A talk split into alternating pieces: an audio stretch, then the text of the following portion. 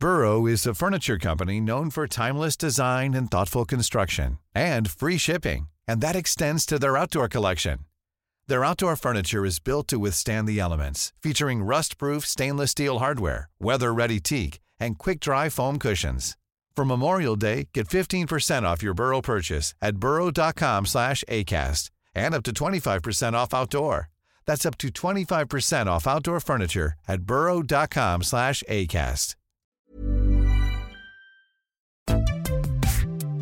On Commons People this week, is a Brexit TV debate really a good idea? All I know is that I've accepted the idea of a debate, very happy to do so. I did that on Sunday night. Philip Hammond admits Brexit's going to make us a lot poorer. remaining in the European Union uh, would be a better outcome for the economy. And will Labour really back a second referendum? If that's not possible, we'll be calling upon the government then to join us in a public vote.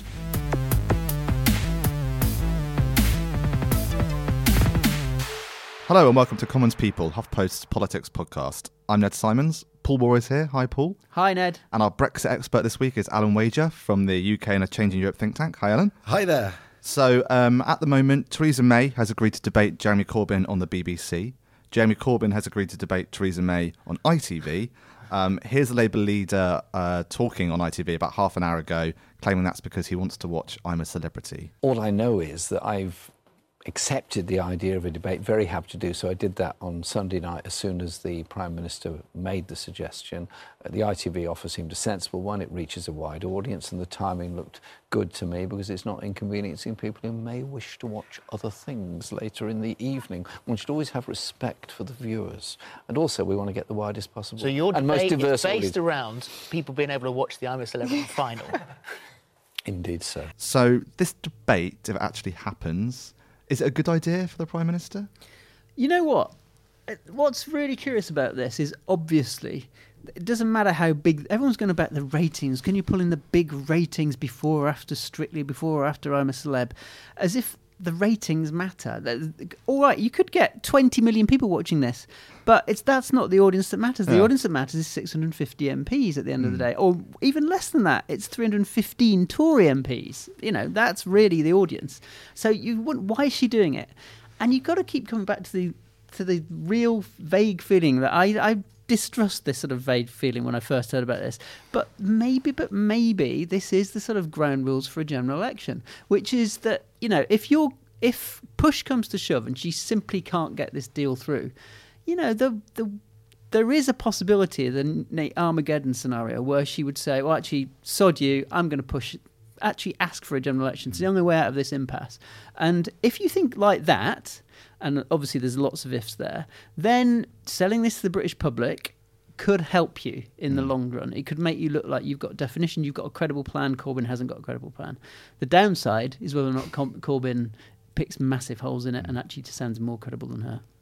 Yeah, and Paul's argument makes com- complete sense. If you're trying to win the vote in the House of Commons, it makes pretty much no sense to do this vote because the people you need to vote for it are Labour MPs in sort of marginal constituencies potentially, and this sort of reinforces the sort of two-party politics frame of thinking about British politics.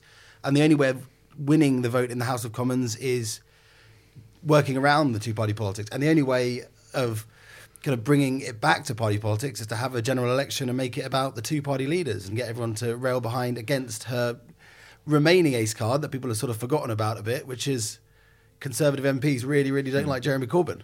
Do you Yeah. think so? Do you think the fact that she's gone for this debate shows she's totally given up on any idea of Labour MPs backing the vote? Well, because it, why it- would to my mind, it, it does. It, it's it's as Alan quite rightly says. What's the better way of making sure that Labour MPs don't vote for you in the House of Commons?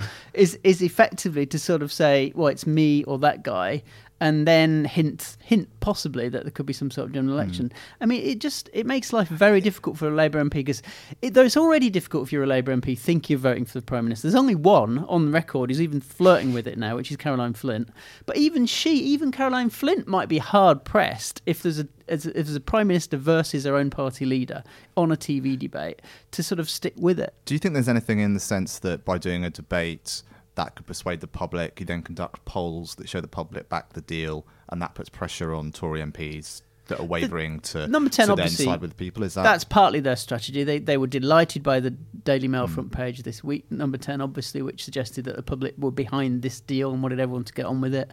Um, but you know that's why. I think it was Liam Fox the other week who actually said, "Look, it doesn't matter whether you change the leader." Doesn't really matter. You can't change the arithmetic, and you cannot change the arithmetic of the House of Commons as it is. That's the that's the arithmetic everyone's having to deal with, not just number ten, but Jeremy Corbyn too. What's the only way of changing the arithmetic? A general election.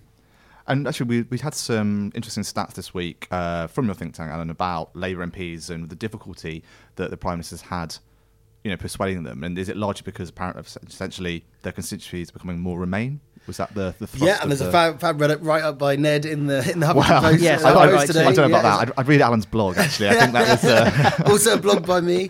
Yeah, yeah. So, so there's been a big movement away, and these things all sort of correlate with every single poll since the referendum, which shows about a six, seven, eight percent movement to remain. And if that were played out in the country, you'd have some constituencies going way more remain, and then some sort of staying about the same.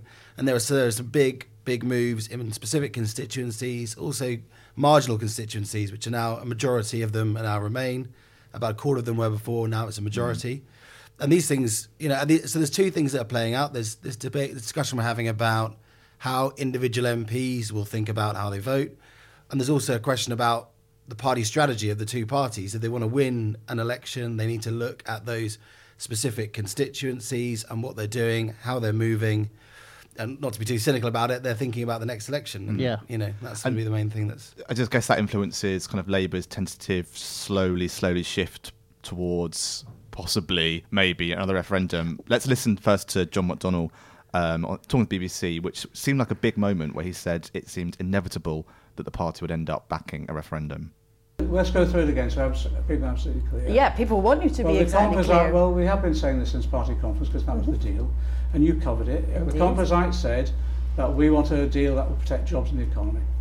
If we can't achieve that, the government can't achieve that, um, we think we can. If the government can't achieve that, we should have a general election. Which you know you know as well as I do. It's very happen. difficult to Yep. do because of the nature of the legislation that David Cameron brought forward. Mm-hmm. If that's not possible, we'll be calling upon the government then to join us in a public vote. And again, it's difficult to judge this at each stage, but this that's the sequence I think that will inevitably go through over this period. So it now, would be within that- inevitable that, if a vote of no confidence didn't bring down the government in a general election, it is inevitable to use that word that you just used. There the- would be another vote. Well, that's right. We've said our policy is if we can't get a general election, well, then the other option, which we've kept on the table, is a, pe- a people's vote, a public vote. Are they going to? Is it inevitable?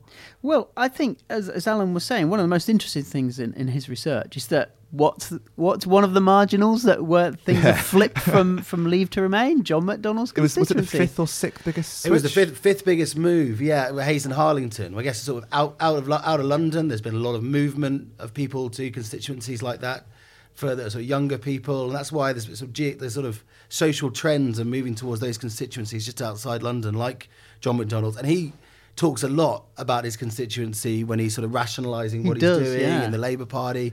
What you know, he said, what was it? He said the other day that if he was chancellor, he would still live in Yeah. Hayes and Harlington. Mm. I don't know how realistic that is, but it shows that he could rationalise it in the sense of listening to his constituency, and I think that's why these things are potentially important. I think that's really important because all the way along, what struck me is that Joe, um, John McDonnell has always, always said, he's always dropped into the conversation. Well, actually, my seat really did vote leave. You know, it's one of the few areas in the whole of London that voted leave. He's constantly referred to that over time in the last two years. He can no longer say that now. Um, and, and given that John McDonnell is a smart cookie, um, you know, I don't think it was a mistake what he said on the BBC because, not least because a very similar story was appeared on Robert Peston's Facebook blog the day before. I'm not suggesting that John McDonnell um, was the direct source for that, but he's very friendly to Robert Peston. So, um, so it's not just a one-off. wasn't a slip of the tongue. I think there's a definite move here. Big question is whether or not McDonnell really believes it or whether he's just really trying to scare the hell out of the, the government. Mm. Um, because it would scare the hell out of the government. And i think i don't know about you alan but the, the, the big problem i think even if labour were to officially adopt a second referendum even if it were to get to that stage you know the government have refused the general election and labour's you know mm. sequencing has been met. Even at that point, and then Jeremy Corbyn says, right, we're going to go for for a people's vote, and we're going to try and secure one in the House of Commons. Um, even at that point, there may well be something like 20, 25, 30 Labour MPs who really don't want a referendum. Mm. And I don't know what that number is, Alan. I, I mean, I mean, it's, probably smaller now, but there's it's about still substantial, isn't it? Brexit supporters in the Labour Party parliamentary party, and there's a further 12 or to 15 that are sort of in constituencies that are still mainly Leave. You know, and Caroline Flint is the sort of example of this, and she's sort of leader of this sort of group, if you like, de facto. And, and and and if those people all vote for it, then we're looking at getting 30 Conservative, Remain inclined MPs to vote for it. And I was so I was reading Paul's thing last week where he was talking about there was the meeting of the uh, uh, the Conservative Group for Europe, followed by the European Yeah. Research Group, and it was just striking that it didn't seem like they'd really worked out their strategy yet. A lot of people you'd think they've worked out what they're going to do. They're going to work on mass. There's going to be resignations from the government to try and push for this. I don't know whether that's clear. Whether are they actually organised? Have they actually got a plan? Well, to- that's a really good question because I think you're right. That's it. Will come down ultimately to how good at organising are the People's Vote MPs in the Tory Party and in the Labour Party. Now, even if, if under this fantasy scenario, Labour's backing it, you're right. Uh, uh, the, I'm not sure if there are enough numbers on the Tory side to outweigh the Labour doubts. There may well be. I've been told privately by Tory MPs they've got at least they've got people who've declared for it. What about six of them? I think there's eight now. Eight. Eight, now, including you. Know. Um, I've been told that there are 20 more that have privately said to the Tory Remainers, look, and including ministers, people who are ready to come out for it in government and give it more weight, then then maybe, just hmm. maybe, that's possible. You- those numbers that- will outweigh the Labour numbers. There could be those Tories that once it's on the table, will then say, okay, but don't want to go out ahead of the game, perhaps. Yeah, the- and don't forget there is a minority, still a minority of Tory hardline Brexiteers who think an, a people's vote might be a good idea, and it is a very, very weird bit of the Venn diagram, but they do exist, mm. and they may might get bigger because you know if if their big game in town is a renegotiation, how do you get that by extending Article 50? If you're extending Article 50, then maybe you do give yourself time for people people's vote. So, and the, uh, uh, there's the Diane Abbott point as well to chuck in. Diane Abbott, quite rightly, you know, she it's not outlandish. She said, if you be careful what you wish for. If you have another referendum, she thinks Leave could win again. Well, actually, that's the thing, of course. The, the hard bit would actually be winning the referendum, perhaps, Yeah. rather than actually getting it. There's an assumption that you just have it and it'll be fine. But and uh, and there, as I say, there's this tiny number of hardline Eurosceptics who say, actually, a double referendum victory would be Well, absolutely brilliant for That's us. an interesting point, isn't it? Because um, Justine Greening, who's one of the Tory MPs who's backing the referendum today, spoke about what will be on the ballot. And her idea is you have um, Remain, the government's deal, or no deal. And I get there's a lot of hardcore Brexiteers who would bet that no deal would win because that would be seen as Yep. proper Brexit. Yeah, and I think Um, actually it's not to be underestimated. Although, despite the doom and gloom yesterday from Mark Carney, despite the fact that the you know the cognoscenti, the academics, the the, The experts. experts in Whitehall, and you know let's be honest, on on on an objective view of it, you know it would be very very difficult for the economy. Speaking of the economy Despite economy, all that, I think people still the identity politics kicks in. shall we listen to Philip Hammond kind of rather casually admitting that any kind of Brexit would really screw the economy? Well, if the only consideration, if the only consideration was the economy, uh, then uh, the analysis shows clearly that remaining in the European Union uh, would be a better outcome for the economy, but not by much. The Prime Minister's deal um, is delivers an outcome that is very close to the economic um, if, if benefits of remaining in, while having all the political benefits of being out. that was the Chancellor. That was weird, wasn't it? You don't usually hear that from the government saying, yeah, what we're doing, whatever we do, um, it's going to be. But you know bad. what? Uh, To be fair to him, the, the nuance was the word slightly that he keeps saying all the time. Um, he said, and they emphasise this not enough, in my opinion, that basically it'd be a 1% hit to GDP by 2024 if we go out under May's deal rather than have stayed in the EU. Now, 1% of GDP really isn't massive over that period of time. You know, a recession, I made this point this morning in the Waugh Zone, a recession is much bigger than that. You know, and let's be honest, there will be a recession. Boom and bust has not been abolished by, by Gordon Brown or anyone else. So there's going to be a recession coming along. I think the really interesting thing is wh- who's going to get the blame for that recession? Will the Brexiteers get the blame? Or will they say, actually, it's because you didn't have the right kind of Yeah. Brexit? Um, and But the p- fact is, on the raw economics, that would be much more of an impact than us staying in the EU. And I think, actually, as I say, to be fair to the government, if they can sell this to their own MPs and then to the public, that, yeah, okay, it could have been much, much worse, you know, all the other alternatives. This is the least worst alternative for the economy. They might get away with that. Do you think? I don't know. I mean, the assumption now is that she's going to lose the vote. Is hmm. that the right assumption, or I think the assumption that she'll lose the vote the first The time first is, vote, pretty, yes. is, is, is, is now pretty pretty sound. I think now it's sort of priced in that you can vote for this if you've got any sort of gripe with the deal either way. You can vote against it. So the sort of number one rule of rebellion in, in, in British politics is that it gets it gets you know, it, upon impact with reality. Yeah. MPs then decide, oh, I'm actually going to vote with the government. That won't really necessarily apply this time because anyone with any particular gripe knows there's going to be a second vote. So it just it just plays differently. Uh, and I think the well, I mean, the, the impact the economy, the economic figures will have on the vote. I'm not sure there's all that many MPs now on either side that would be swayed by economic forecasts now. So I get I, because I think if you're a if you're a Brexiteer, you have quite a basic line, and it, it's been remarkable how many many Brexiteers have come out and said you just can't believe these forecasts; they're completely complete nonsense, basically. Uh, and Remainers also, rightly or wrongly, and actually the economy has gone down by about two percent since the referendum. Mm. It's been a slow puncture as opposed to a cliff edge. They also don't want to make the same mistakes that the Remain campaign made last time.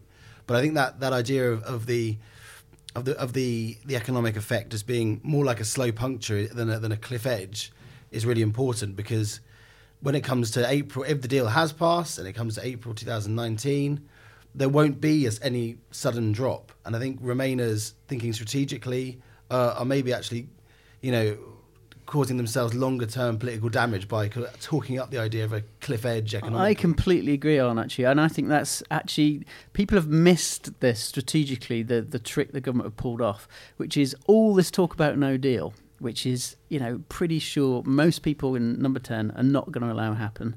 Um, all that talk about no deal means that when it doesn't happen, when the catastrophe doesn't happen, the government can say, "Look, we're doing the right thing." You know, people said it would be, and, and they'll point to the Remainers and say, ah, yet again you approve wrong. And they'll point to the Brexiteers and say, you approve wrong as well.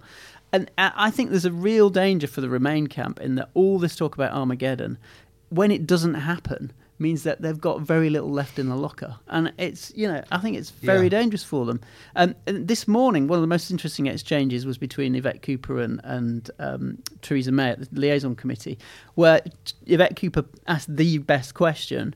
Didn't get an answer, of course, but the best question was: "It's true, isn't it, that you- you're just not going to let no deal happen? You're not ever going to let that happen, hand on heart, are you?" Now May ducked it, but at the end of the day, she's right. May isn't going to let that happen. Can we talk about the actual vote and the procedure and what's going to happen? Hmm. I mean, how's it actually going to work? There was a lot of hoo ha, wasn't there, when Dominic Raab was Brexit Secretary all those days ago Yeah. about him trying to stitch it up, and now that's not the case. Yeah, well, Paul, last night we had the government's programme motion, which sets out how the order of the votes would take place. This is the biggest vote in Parliament in a generation. It's going to be on the December the 11th.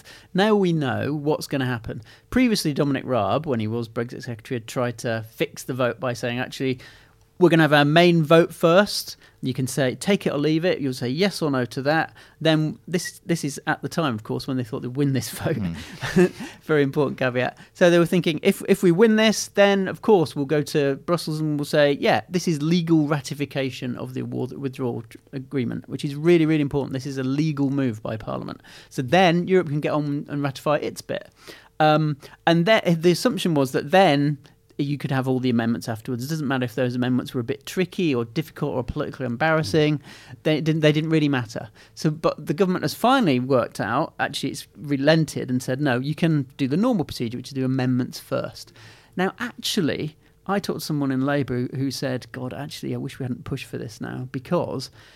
It's almost certain that they haven't got a majority for a people's vote. It's too early. It's too early to push for a customs union. Too early for lots of things. So there's a real danger those amendments will be completely redundant beforehand. Right, so it, so it sort of flushes out how perhaps if there's not a majority for May's deal, it shows there's no That's majority what's for any brilliant for number ten. Yeah. Yeah, although although we're seeing today and Peston, who's generally well well sourced on these sort of remain, particularly in the rain sort of camp and so on, sort of said that the there was going to be this doctor's amendment on Yes. on a people's vote. So to say so before the before the meaningful vote, uh, a vote saying how many people fl- flushing out whether there's hundred or 120 MPs in favour of people's vote now, An that was always- informed consent, wasn't it? The- the informed consent The, that public you- need to, you know, like any patient Yeah. before a big operation, need to give their informed consent of what they're doing. Yeah. that Sarah Wollaston again put to sort of May today and sort of got a bit of a blank look. But I mean, this the the the, the important thing is that they are now they've now been persuaded not to Right. table this amendment. It looks like, and that's that makes a big difference. I mean, if if a, if a referendum was voted down before the meaningful vote quite substantially, then the, then the government would be have, have grounds to say there's no there's no way this is going to pass Yeah. trying to it, it could ruin the politics of for the people's vote campaign whereas actually doing it afterwards gathering up this it, it requires a whole load of things to happen for it to work but but it, but it's, it's way more likely now if they wait until after the vote and that's that was sort of a trap that was set by the government basically inadvertently Yeah. because they kind of didn't really want to do it but they've they've done they but now it looks like the Remainers are organised and wise enough to do it, uh, to, to wait until after the vote. I mean, the, the, the big question is, and that, that's, that speaks to the question of how organised the Remainers are. It looks like maybe they're getting their act together and getting a bit more organised on a cross party basis to work out the best way they could actually form this coalition of 320 Yeah. MPs. And don't forget as well. I mean, I did a story earlier in the week. One thing that the government, the other stick that the government's trying to beat the uh, uh, backbenchers with, is the threat of a soft Brexit. And they're saying it's not just the people's vote that's the real worry for. for I mean, May's been talking a lot about people's vote. You, you know, would mean no Brexit. Um, but actually, the real weapon they've got against a lot of their wavering backbenchers, the people who are Eurosceptic but are actually quite loyal, their their key market that they've got to shift. Their message to them is, look, this is the best Brexit, the hardest Brexit you're going to get. There's no majority for an even harder Brexit. You're never going to get a no deal, really. Although we talk about it, you're not really going to get it. But or if you don't do this, it's inevitable you're going to get a softer Brexit. What does that mean? It means a customs union, the very thing many of you really, really loathe. Um, and that's why the trade bill, which is you know hovering in the Lords, has got to come back. The government have held it back. The government are reminding MPs that look, the trade bill was passed by just it was defeated just by six votes, a customs union amendment in the summer in July.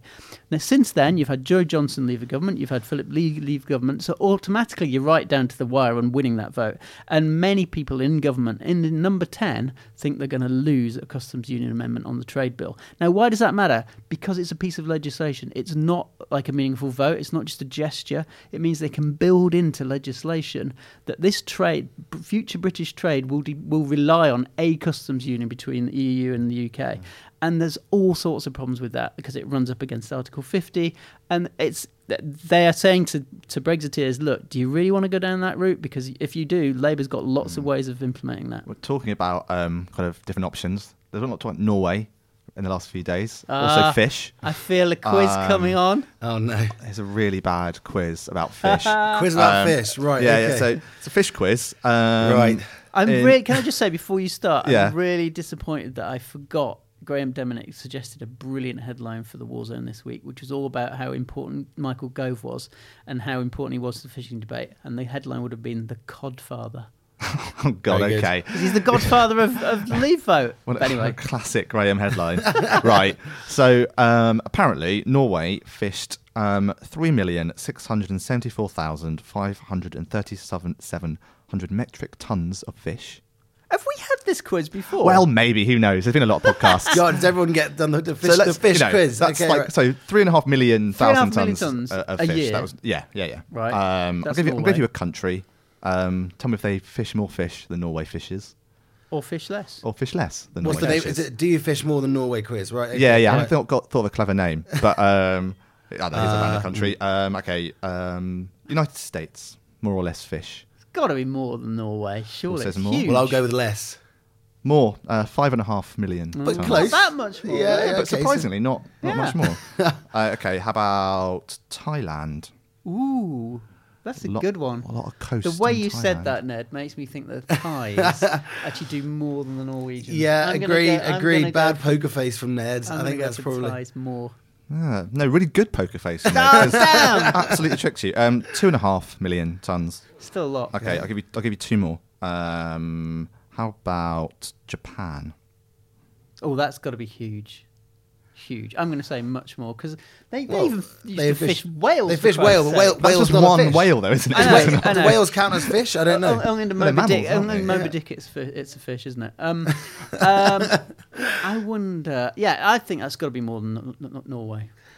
If we're including the whales, then we'll go with yeah, it's more I'm than gonna stake Norway. my life If we're on it. including the whales, It's more. It's but not not by loads though. Like four four point one, which isn't that that's- much no, more no, than true. than Norway. Little old Norway, it's Um, obviously- and one more. Um, blah blah blah blah. How about South Korea? South Korea. Ooh, that's a good one because that's you'd think it'd be. It's got massive population like Japan, big coastline.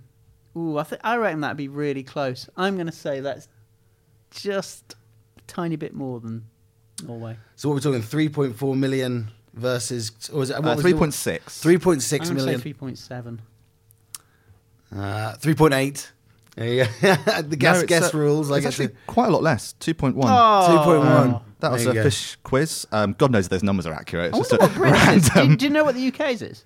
Um, not on this list of ones I've got, but it's um, There is a UK to Changing Europe publication on fish and fishing quotas and you and so Anand, on. not Good. the Europe. By folk at the University of West of Scotland, Uh, Craig McAngus. Give, Oh, him, we're give him a look, look on that up. Twitter. There we go. I should have looked that up and based it on those What's, numbers. what's really, Craig's Craig's Twitter handle? Oh, uh, Look at, it up, folks. To At Google the, him. at the Codfather. It should Uh, be, but be it's good. not. Right, It's okay. not. well, let- let's stop this now. Um, we'll end on uh, Michael Gove attempting to speak French in the Commons earlier when asked about fish. Um, bye, everyone. Yeah, the Secretary of State will have heard the comments of the French President about access to our fishing grounds. Can he confirm for the fishing industry in Torbay these are hollow threats and we will in future decide our own fishing policy? Certainement. Le président de la France. Sorry, I'll translate. The French president is on this occasion wrong. Stunning.